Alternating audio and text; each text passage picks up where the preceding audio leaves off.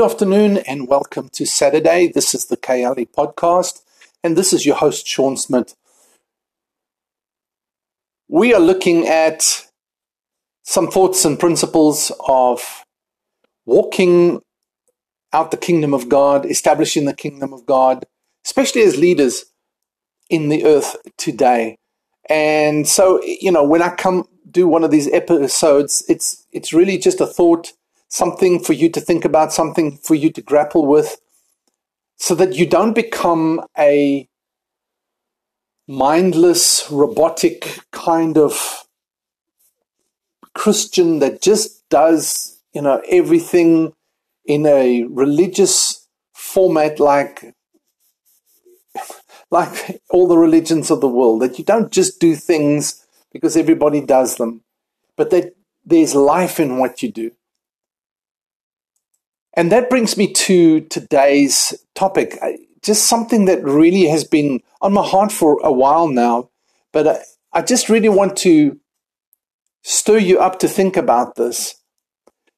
But in John chapter 6, Jesus was speaking and he's talking about eating bread, etc. He's talking about covenant really with with the people and and now his disciples come to in verse 60 and they say this is very hard to understand how can anyone accept it and jesus was aware that his disciples were complaining so he said to them does this offend you then what will you think if you see the son of man ascend to heaven again verse 63 the spirit alone, Jesus said, gives eternal life. Human effort accomplishes nothing. And the very words I've spoken to you are spirit and life. The very words I have spoken to you are spirit and life. The thing that we need to always ask ourselves is what we are saying, what we are delivering, what we are preaching, what we are giving, is it spirit and is it life? I'm telling you, you can hear people saying the same thing, but one is death, one is life. One is the fragrance of death, and the other one is the fragrance of life. One is just kills everything. It's religious, it's legal, it's it's just got death to it and another one has got life. One is just giving out in the flesh, the other one is giving it out in life, in the spirit, the spirit of life. So Jesus says to them, You know, the words I speak, the, the words I've spoken to you are spirit and life. And they were looking at trying to understand the very text of what he was saying, but they weren't grasping what Jesus was saying in spirit and in life. They couldn't grasp the truth behind the words. They couldn't appreciate the mysteries that he was sharing. You remember in in uh, when Jesus was telling the disciples in Mark chapter 4 and in Matthew chapter 13, he was saying about that the kingdom of God, the mysteries of the kingdom is given for you to understand, but not to them. He said, You've been gifted to understand these things, but they haven't. We need to understand is that sometimes what people are trying to do is just look for the for the text. They quote you the text. They quote you an obligation, they quote you a law, but they leave, they, they haven't yet grasped, grasped, and they can't communicate the spirit and the life of it. When Jesus it said this at verse 66 of John chapter 6, it says, At this point, many of these, these his disciples turned away and deserted him.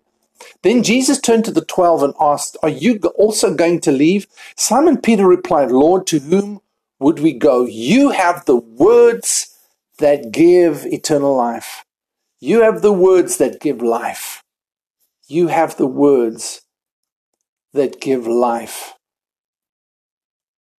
The, the Message Bible says it this way, and I love, I love how he brings it out here. Every word I've spoken to you is a spirit word, and so it is life making. But some of you are resisting, refusing to have any part in this.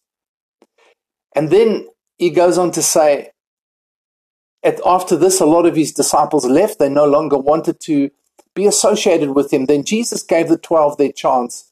Do you also want to leave? And Peter replied, Master, to whom would we go? You have the words of real life, eternal life. You have the words of real life. As citizens of the kingdom of heaven, as believers, as disciples, as leaders, kingdom leaders, we should make it our absolute objective every day to not just get the text of what we are reading in the Bible. You know, Matthew, uh, John chapter 6, verse 66 says, but read deeper than that. Read what is the principle, what is the spirit behind what Jesus, what is the truth.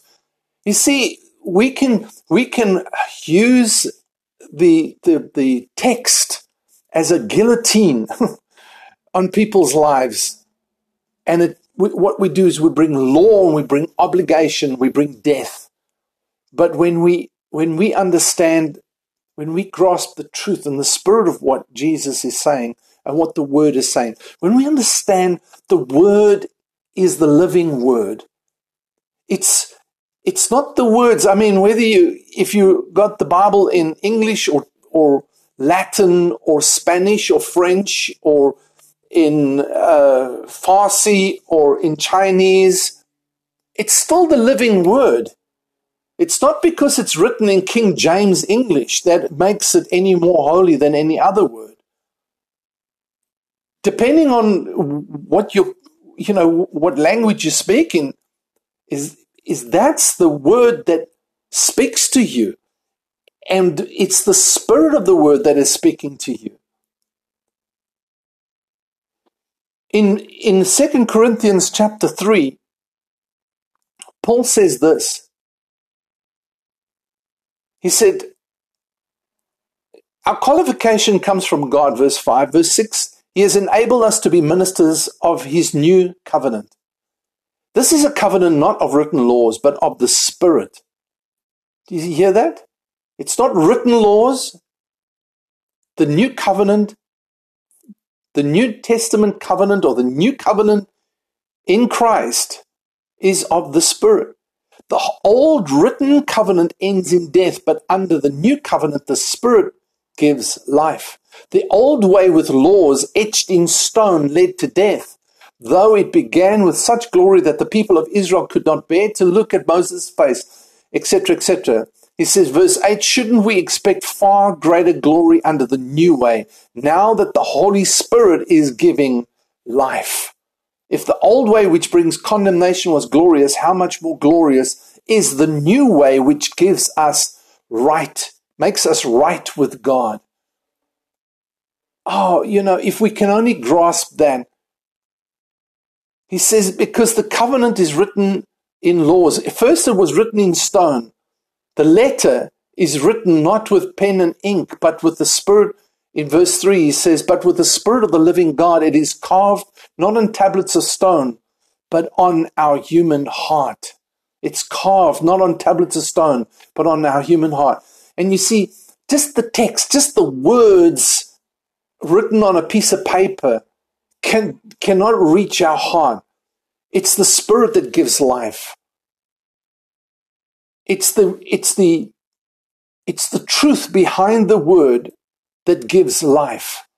And that's what we need to understand.